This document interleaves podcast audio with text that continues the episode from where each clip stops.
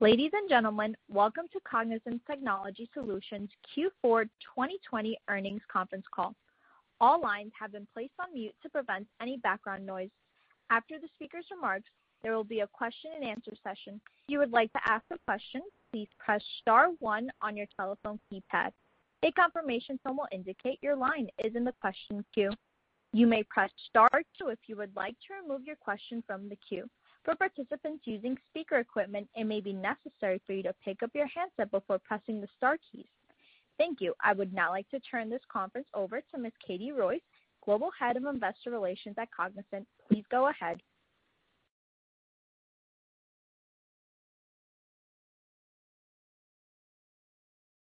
Thank you, operator, and good afternoon, everyone.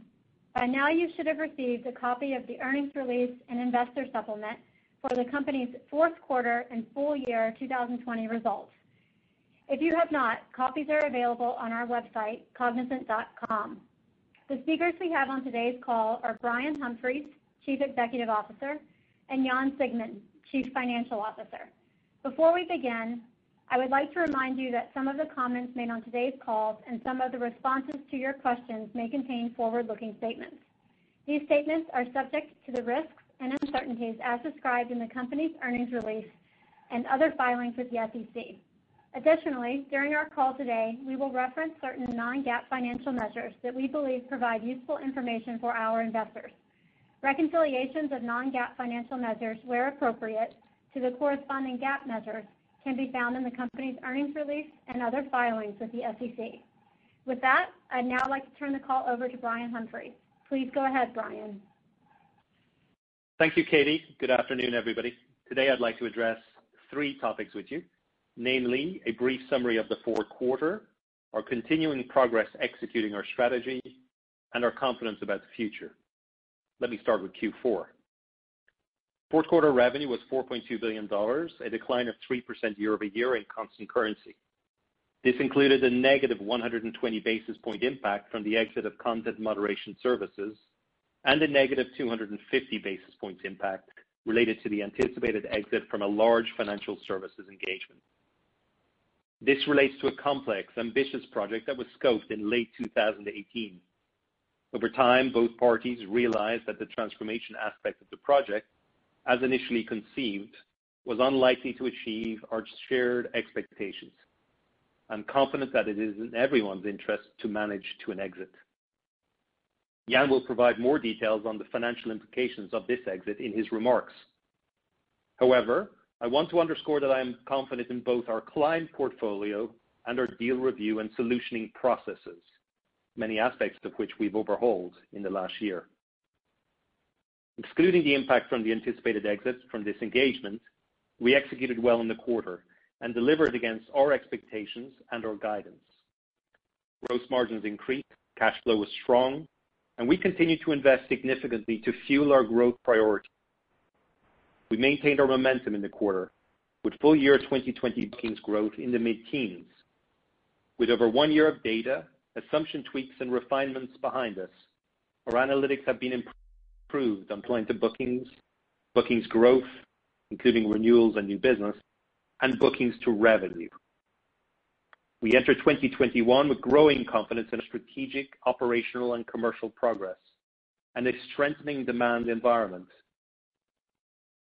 In fact, we're on track to bring in more new hires in Q1 than ever before as we ramp our hiring capacity to accommodate our growth plans for 2021 and beyond. That said, the market for skilled digital talent is intensely competitive, creating demand-supply imbalances for certain skills. This, coupled with other factors, including our more rigorous approach to merit-based promotions and salary adjustments, has led to meaningful sequential increases in voluntary attrition. We will continue to closely monitor and action this, including reviewing remuneration, underscoring our employee value proposition, and reinforcing the career path opportunities created by our growing momentum. From an industry point of view, we believe financial services will see a gradual recovery in 2021, returning to growth over the course of the year, notwithstanding the anticipated exit of the engagement referenced earlier. During 2020, we took a series of actions in financial services, including refreshing more than a quarter of our commercial teams, adding more commercial coverage, and strengthening our partnership ecosystem and industry solutions. We closed the year with a healthy book-to-bill ratio in both insurance and banking. With these actions and our enhanced portfolio at the intersection of cloud and digital, we are now better positioned to help financial services clients with their transformation and innovation agendas. Healthcare growth slowed modestly in Q4 as we lapped the Zenith Technologies acquisition in life sciences.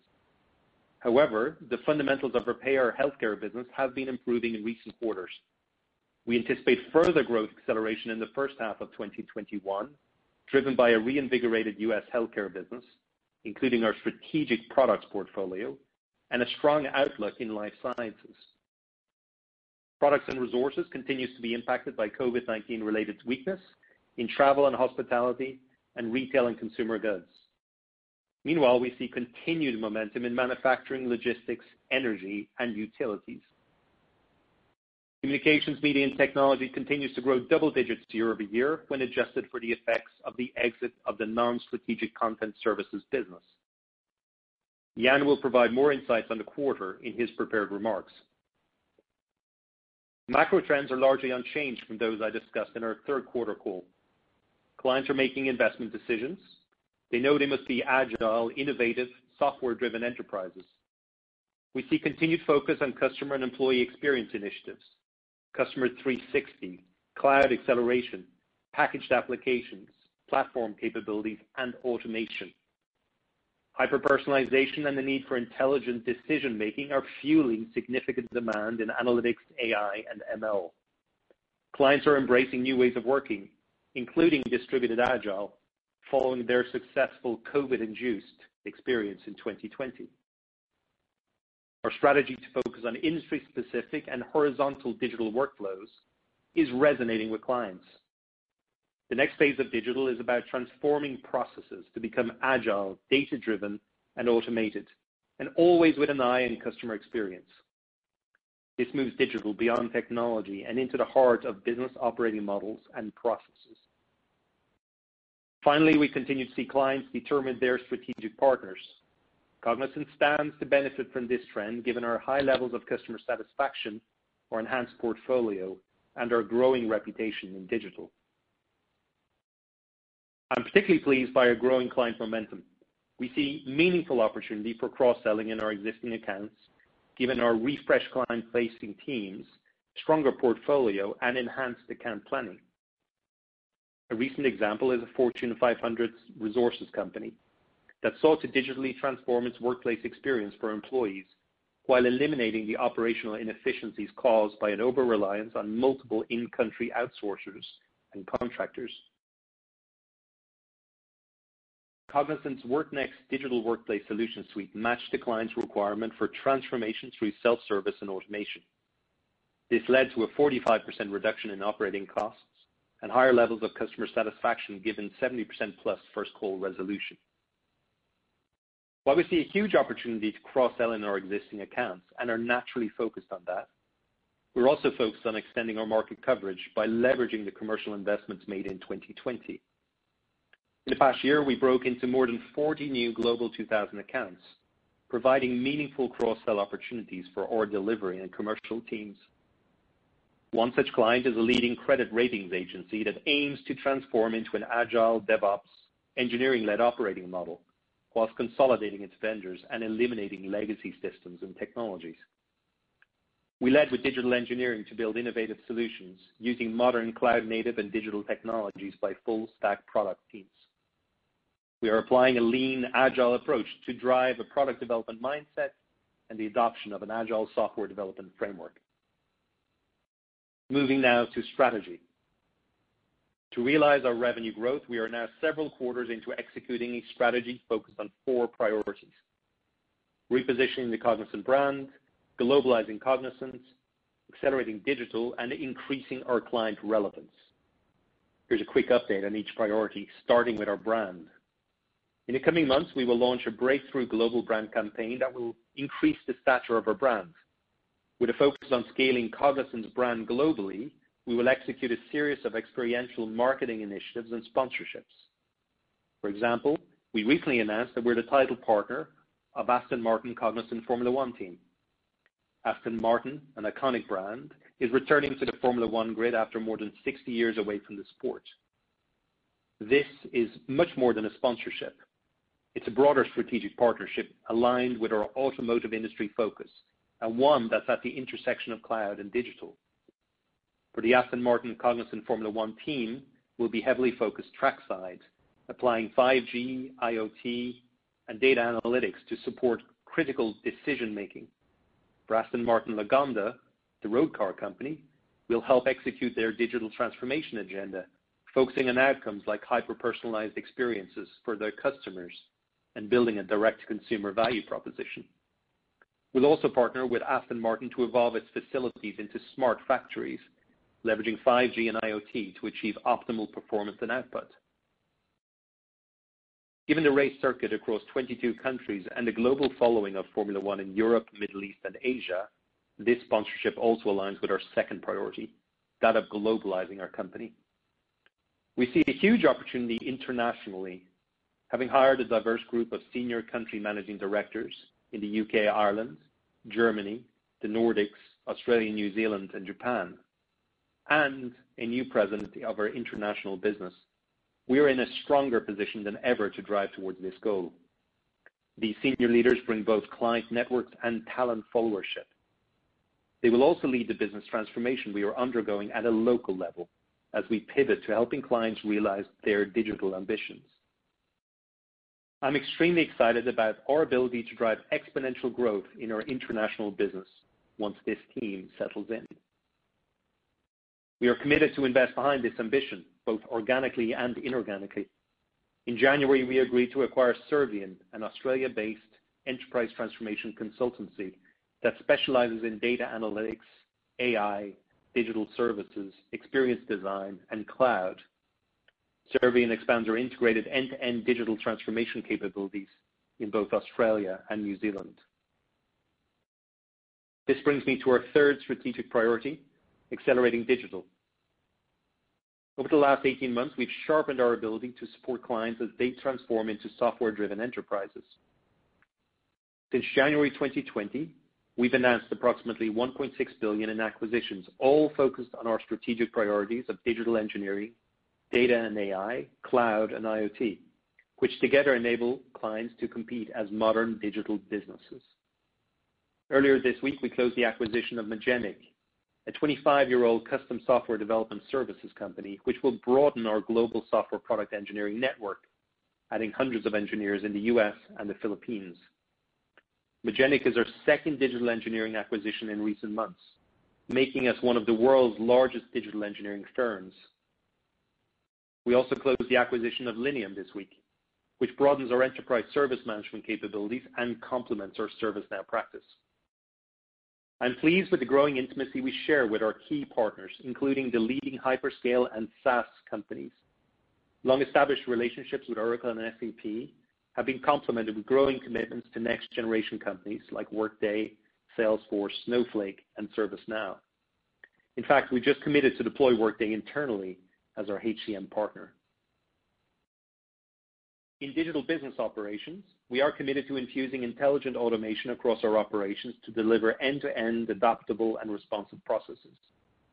Our deep and long-standing global partnerships with leading companies such as UiPath, Automation Anywhere, Indico, and Appian enables us to enhance the automation spectrum from robotic to cognitive process. Our fourth strategic priority is about increasing our relevance to clients. To support this, in 2020, we've been investing in our industry and sub-industry knowledge, strengthening our partnership ecosystem, and refreshing our client-facing teams to ensure deeper industry expertise and technology consulting skills. We aim to be even more proactive with our clients, leading with a point of view on technology strategy, architecture, and agile digital workflows. We aim to build upon our excellent reputation in build operate and further strengthen our growing reputation in transformation and innovation. This is a multi-year journey, but one that our clients are happy to see us embrace as they look for alternative strategic partners. In closing, we are now almost two years into a project to ensure Cognizant returns to its rightful place as an industry bellwether. We accomplished a great deal in 2020 despite being faced with the complexities of COVID and a ransomware attack. This progress scorecard includes rallying the company behind a clear purpose and vision, improving employee engagement levels to multi-year highs, refreshing our leadership team and talent, executing against our refined corporate strategy, including adjusting our portfolio via targeted mergers and acquisitions, and the exit of non-strategic businesses. Improving our backlog, win rates, and bookings trajectory, completing our restructuring program, investing in strategic ESG and D&I initiatives, and accelerating investments in our future growth. A new reinvigorated Cognizant is emerging, having successfully completed a good deal of our transformation work. I'm pleased with the progress we've made and our ability to start demonstrating this in 2021. There is, of course, more work to do, but we are on track, executing well, united as a leadership team, and doing what it takes to become a preeminent technology services partner to the Global 2000 C-suite. With that, I'll turn the call over to Jan, who will take you through the details of the quarter and our fiscal year outlook before we take your questions. Jan, over to you. Thank you, Brian, and good afternoon, everyone. I'm delighted to be with you on my second earnings call and to be reporting another good quarter, excluding the one-time impact I'll discuss more later. The business performed well, modestly exceeding our expectations earlier in the quarter, driven by solid performance across the board, excluding financial services and the industries most directly impacted by COVID, notably retail, consumer goods, and travel and hospitality. For the full year, revenue was $16.7 billion, representing a decline of 0.8% compared to 2019, and a decline of 0.7% in constant currency. Compared with the prior year, this includes a negative 110 basis points impact from the exit of certain content services, a negative 70 basis point impact of the anticipated exit from a large engagement in our financial services segment, and a positive approximately 210 basis points of contribution from our acquired businesses. For the full year, digital grew over 13% and represented approximately 42% of total revenue, an increase of five points as a percentage of total revenue from 2019. Our Q4 revenue was $4.2 billion, representing a decline of 2.3% year-over-year, or 3% in constant currency. Compared with the prior year period, this includes a negative 250 basis points impact of the anticipated exit from a large engagement in our financial services segment, a negative 120 basis points impact from the exit of certain content services, and a positive 270 basis points of contribution from our acquisitions. Before moving on, I will provide some additional details relating to the anticipated exit from the previously mentioned large engagement. In discussions, the parties agreed that a clean separation would be to our mutual benefit. As a result of those discussions, in the fourth quarter, we made an offer that includes, among other terms, a proposed payment and the forgiveness of certain receivables. As a result of this offer, we recorded a $140 million charge in the fourth quarter, which included a reduction to Q4 revenue of 107 million and additional expenses of 33 million, which impacted SG&A primarily related to the impairment of long-lived assets. The charge exclusively impacts our financial services segment. We are in active discussions and hope to have a finalized agreement in the near future. Now moving on to segment results, where all growth rates provided will be year-over-year in constant currency. Financial services declined 11.4%, including a negative 730 basis points impact from the anticipated contract exit. Excluding this impact, banking and insurance both declined mid-single digits. In banking, growth in regional and retail banking in North America was more than offset by weakness in cards and payments clients. Insurance also performed below our expectations, driven primarily by weakness in North America. Healthcare grew 3.3%, which included similar performance in both in the U.S. payer business and life sciences.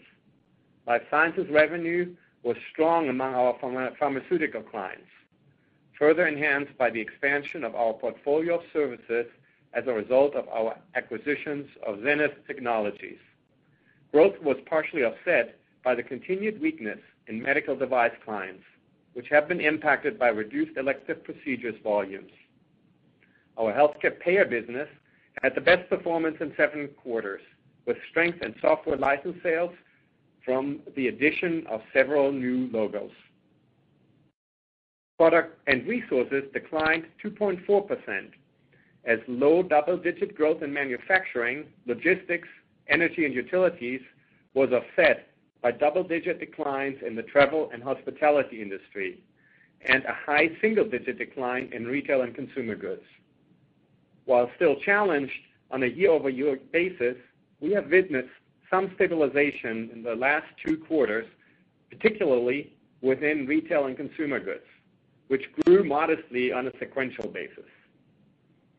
Communications, media, and technology grew 3.4%, which included a negative 790 basis points impact from our decision to exit certain portions of our content services business. Outside of this impact, we remain very pleased with the business momentum within technology. Communications and media growth accelerated sequentially and grew low double-digit growth year-over-year, helped in part by several of our acquisitions. Now moving on to margins. In Q4, our GAAP operating margin was 11.1%, and adjusted operating margin, which excludes restructuring and COVID-related charges, was 12.3%. Both our GAAP and adjusted operating margin included a negative 300 basis points impact related to the anticipated contract exit, which includes an approximately 160 basis points impact to gross margin. Diluted GAAP EPS was $0.59, and adjusted diluted EPS was $0.67, which both included a negative $0.25 per share impact from the anticipated contract exit. Our adjusted tax rate was 32.9% in the quarter, reflecting the change, the charge related to the anticipated contract exit, which generated losses that are not tax-deductible. Adjusted operating margin declined approximately 470 basis points year-over-year, reflecting the charge related to the anticipated contract exit, higher incentive compensation, annual merit increases, and investments in organic and inorganic revenue growth. Savings from our Fit for Growth program, lower T&E, and favorable movement in the rupee partially offset this pressure. During the quarter, we complete our Fit for Growth program, achieving 530 million in gross annualized savings through continued cost discipline, which has allowed us to accelerate our growth investments. The majority of savings achieved under this program benefits our gross margin, while the accelerated pace of investments is primarily being captured in SG&A. These investments include an accelerated pace of acquisitions, which we believe are key to our business transformation, additional sales hiring, repositioning the Cognizant brand, and hiring more senior talent in international markets to drive growth. We manage the business at the operating margin level and therefore believe it is a better metric to judge the profitability of the business. Now turning to the balance sheet. We ended the quarter with cash and short-term investments of $2.7 billion, or 2 billion net of debt. As a reminder, at the end of October, we fully repaid our outstanding revolving credit facility of $1.7 billion. Cash flow in Q4 was again strong, with free cash flow of 809 million. This brought our full-year free cash flow to $2.9 billion. DSO ended the year at 70 days, representing a year-over-year improvement of three days. In 2021, we expect to see our free cash flow decline from 2020 levels as a result of several benefits we experienced this year, which will not repeat in 2021. These include government-offered deferrals of certain tax payments and a lower cash payment related to our 2019 annual incentive compensation, which was paid in Q1 2020. Our outlook for 2021 assumes free cash flow conversion will return to more normalized levels around 100% of net income as we focus on building upon the DSO improvements achieved this year. We opportunistically utilized our strong free cash flow in 2020 and continued to achieve capital deployment strategy, utilizing over 110% of annual free cash flow. In 2020, we spent $1.1 billion on acquisitions, representing approximately 40% of our full-year free cash flow. We returned approximately 70% of our free cash flow through $1.6 billion in share repurchases and $480 million in dividends. As I mentioned last quarter, we have reversed our indefinite reinvestment assertion on India earnings. This decision allows us to more efficiently utilize 100% of free cash flow globally, giving us greater flexibility in our ongoing capital allocation program. Over the next several years, we plan to deploy 100% of our annual free cash flow through a balanced capital allocation program. We intend to allocate 50% of free cash flow towards M&A in areas aligned with our strategic priorities. The remaining 50% will be allocated to dividends and share repurchases, targeting a consistent dividend payout ratio of approximately 25% and repurchases to offset dilution annually. While these are a set of guiding principles, we will continue to be opportunistic in our allocation of capital, as well as leverage our strong balance sheet. In support of this strategy, during the fourth quarter, the board approved a $2 billion increase in our share repurchase authorization, and today we are announcing a 9% increase in our quarterly cash dividend, the second consecutive year of increase since initiated the dividend in 2017. Turning to guidance.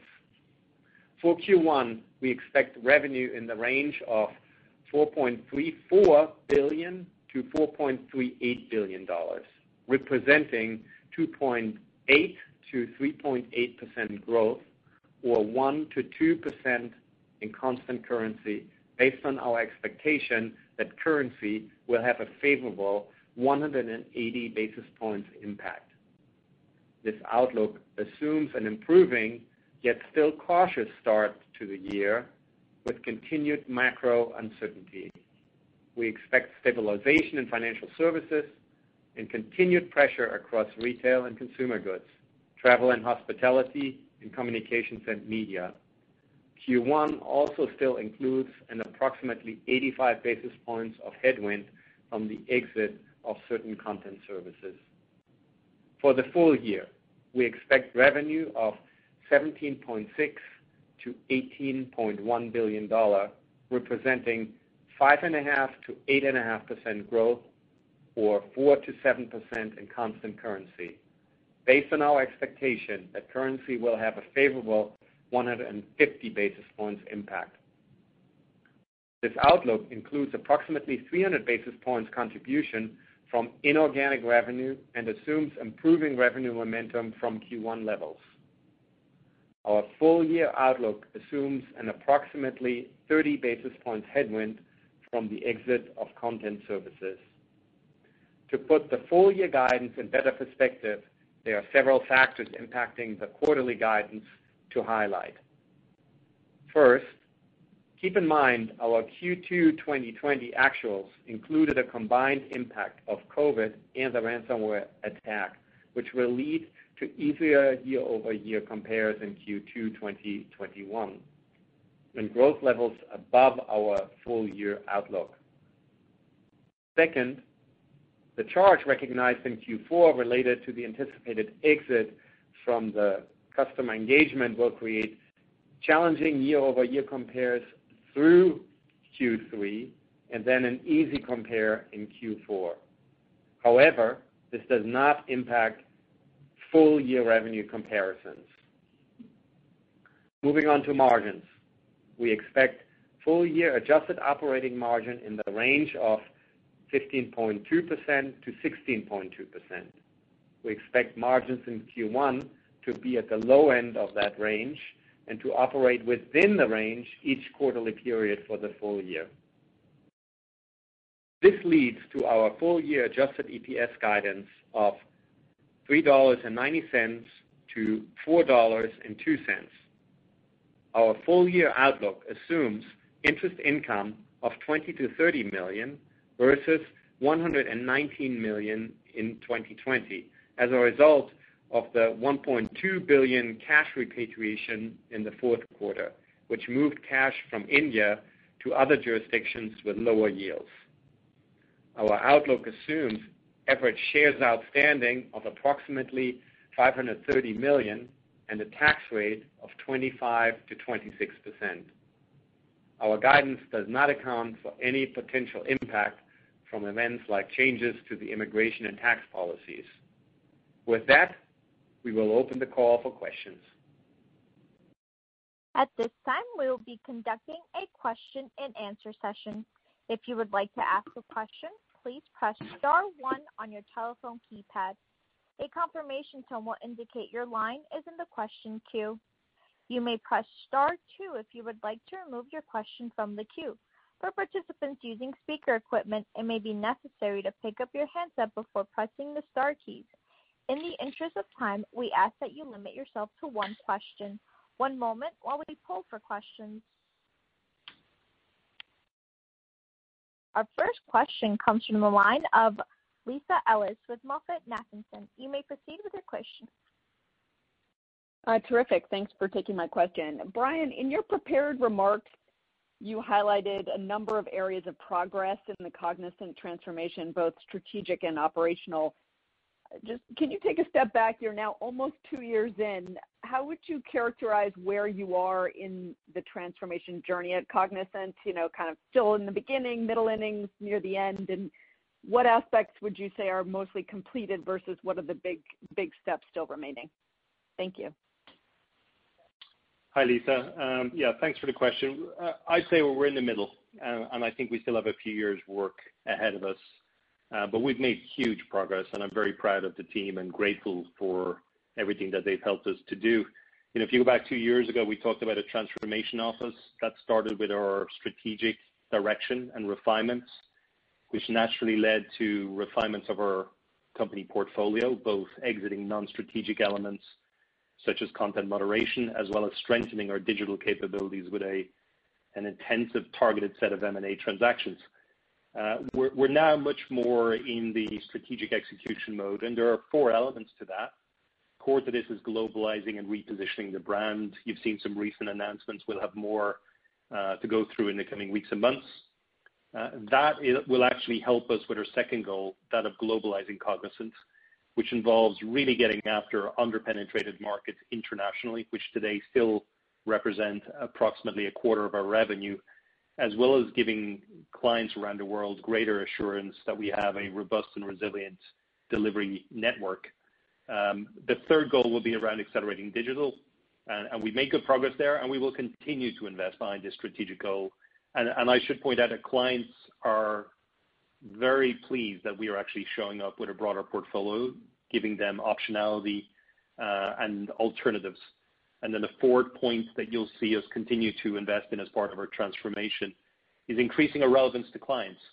That has involved us changing out some of our commercial teams, refreshing them, bringing in people with much deeper industry knowledge and indeed sub-industry knowledge, and making sure we have client-facing teams who can interface across the entire C-suite uh, of Global 2000 companies. So we've accomplished a great deal.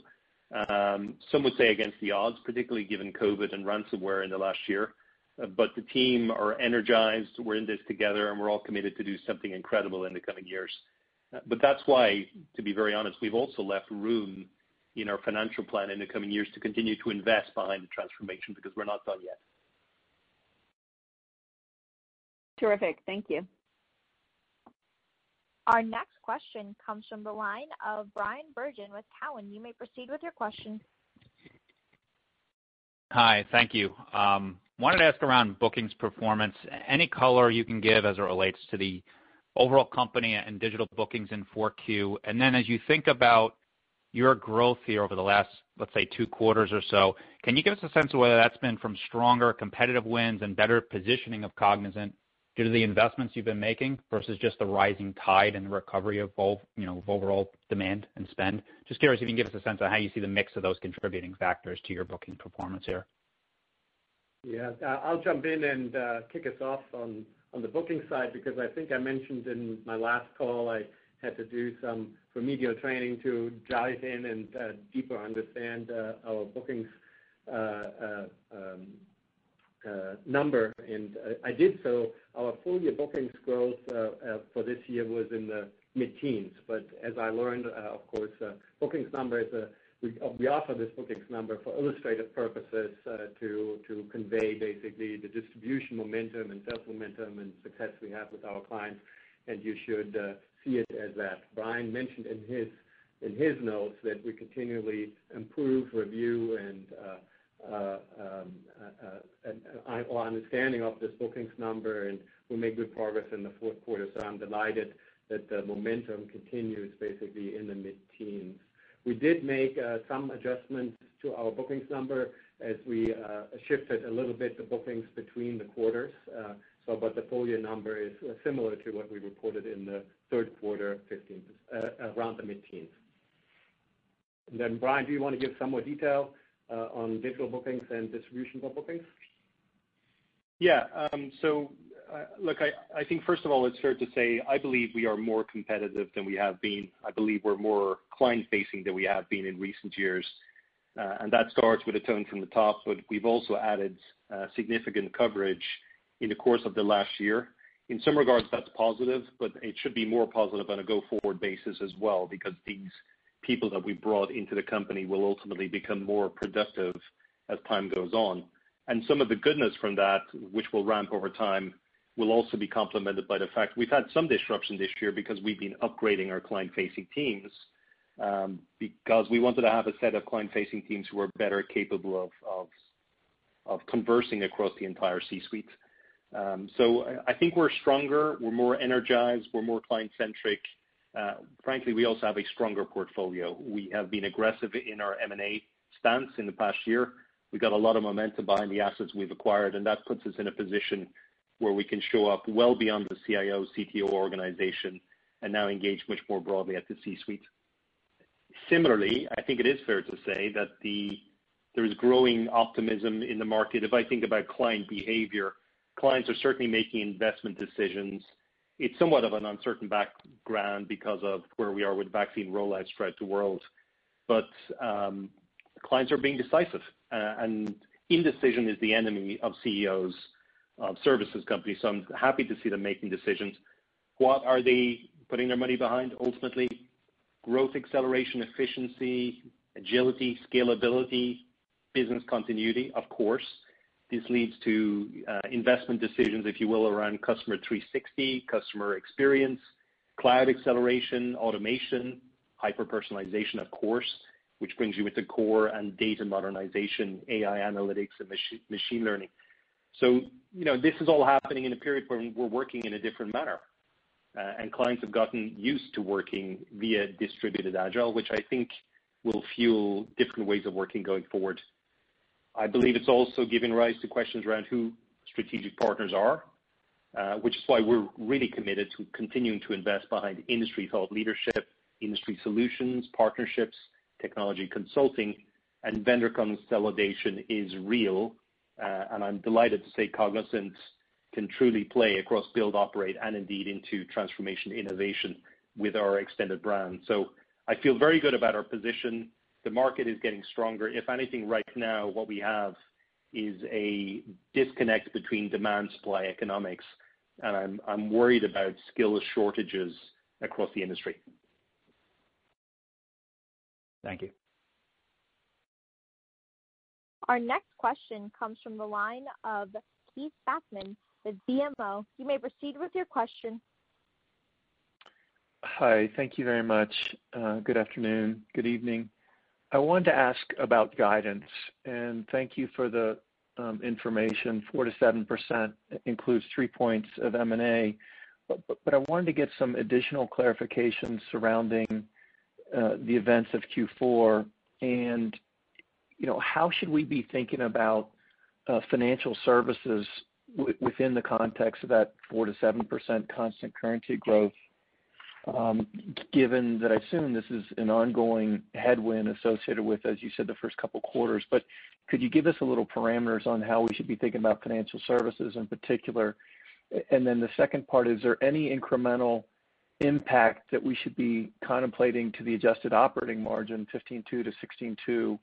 Um, is there any additional charges related to um, what happened in Q4 with the financial services organization? Thank you.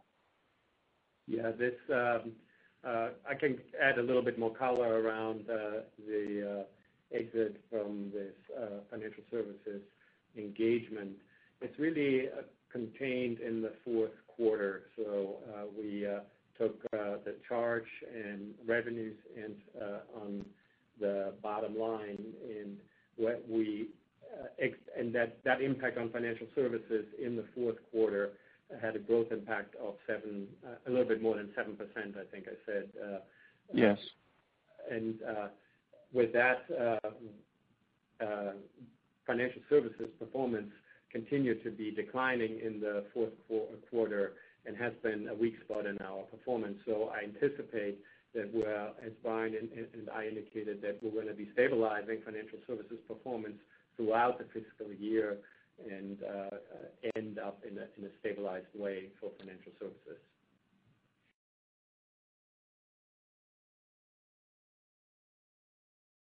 Okay. And the margins, is there incremental any incremental charges then uh, associated with that? No. Is that all taken in Q4? They're all taken in Q4. There should be no more impact in 2021.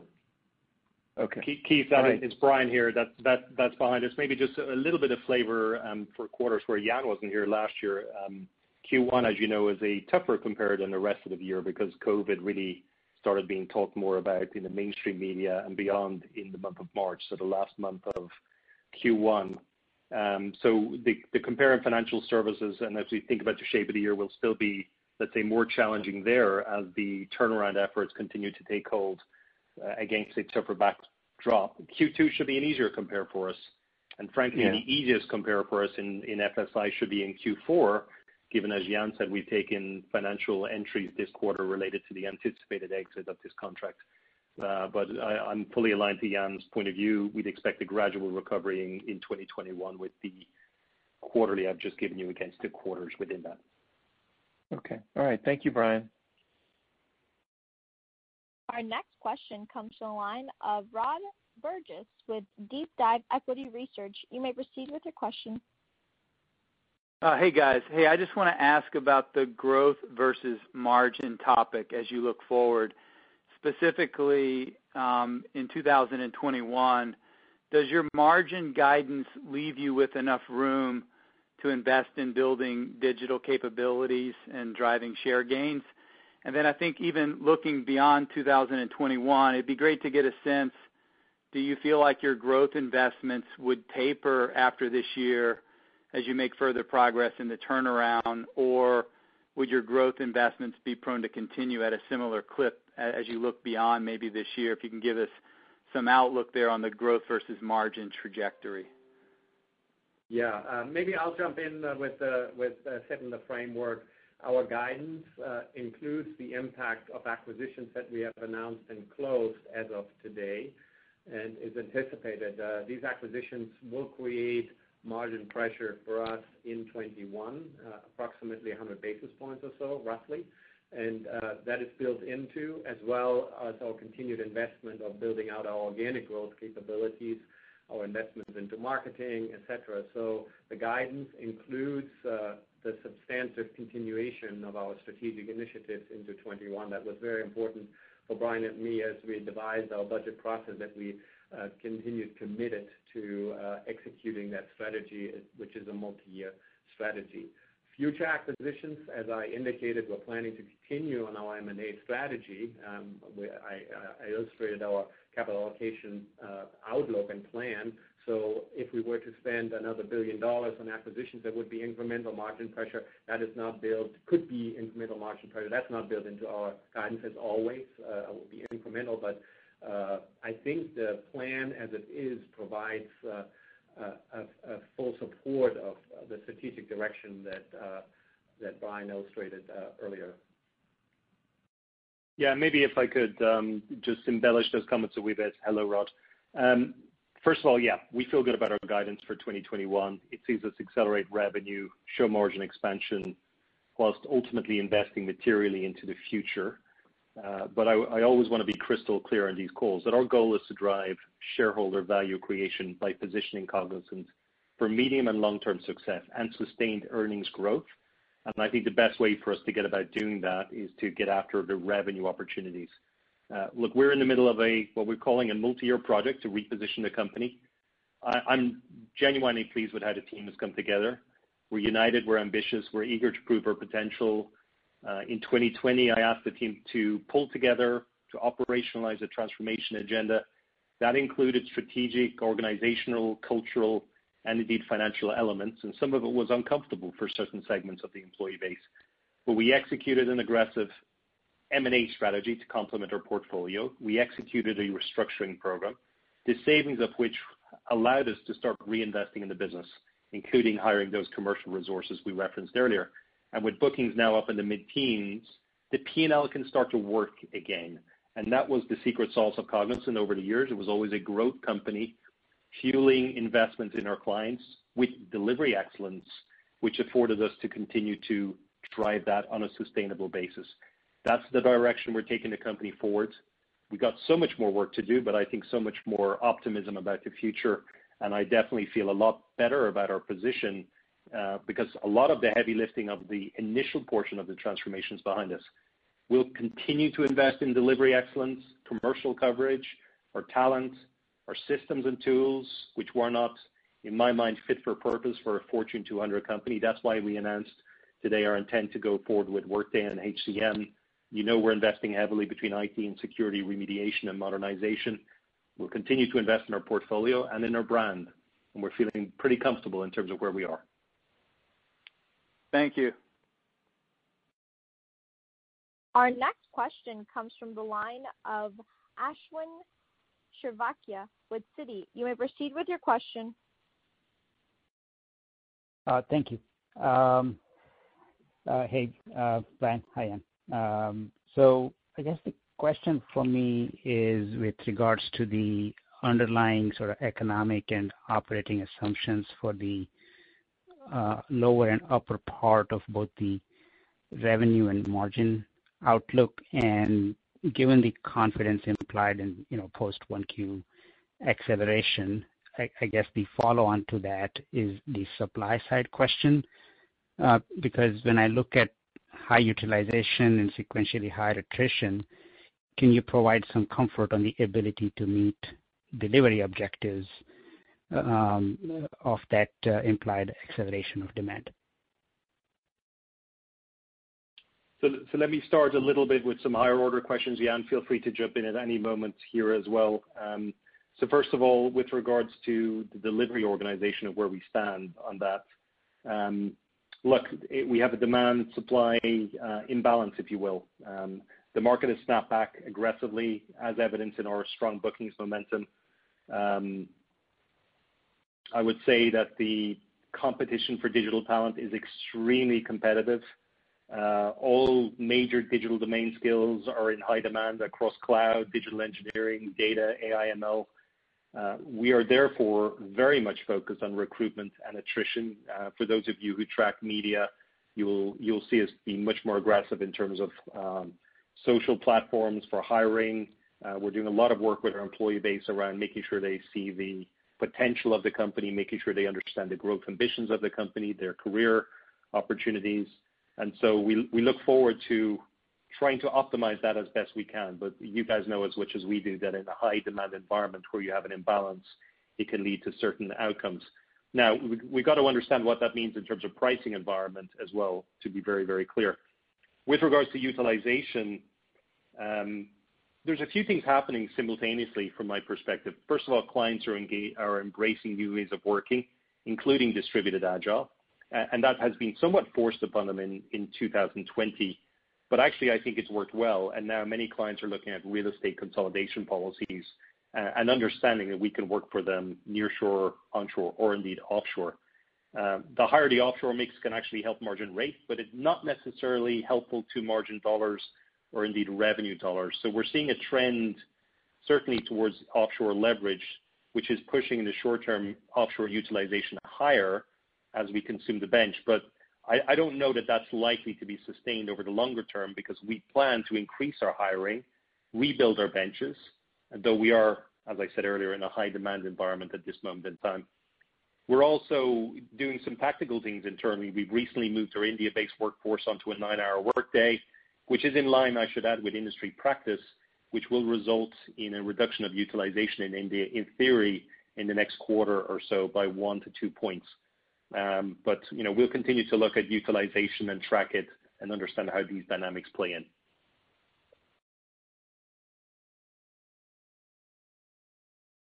Got it. Thank you. Our next question comes from the line of Tien-Tsin Huang with JPMorgan. You may proceed with your question. Hey, thanks so much. I know you've covered a lot already, but I wanted to ask about the um the customer engagement again and and what makes this unique here in terms of what happened and why the exit occurred. I'm just trying to get a better sense of if this was one-off or are there some other accounts that you're you're tracking as well? Yeah, let me let me tee it off, and then Jan, if you've um, any of the financial elements, please embellish this as well. So, First of all, we have a delivery excellence organization and that ensures we're aligned to a a sophisticated set of delivery methods, for want of a better word. You could think about these as methodologies, principles, programs, tools. Uh, as a global 200 Fortune 200 company, at any time, we probably have between 20,000 and 25,000 projects or programs underway in our delivery organization, and these projects are constantly reviewed and mapped. Uh, it goes without saying for Cognizant and indeed every other services company out there in the world, that at any one time, uh, for a company of our size, there are certain projects that are classified amber, some red. These projects are monitored constantly, actioned, and frankly, senior management right up to me get involved in client discussions as needed. Uh, I will say we're on top of this.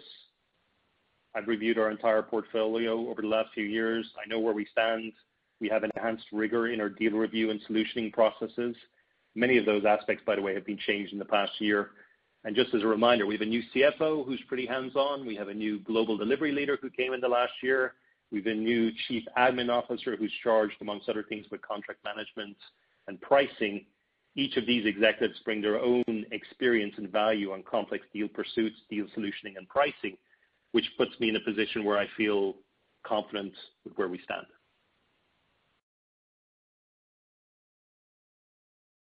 I trust the rigor is there. No, thanks for that. Our next question comes from the line of Matt O'Neill with Goldman Sachs. You may proceed with your question. Yeah. Hi, gentlemen. Good evening. Uh, thanks for taking my question. A lot of good questions uh, asked and answered already.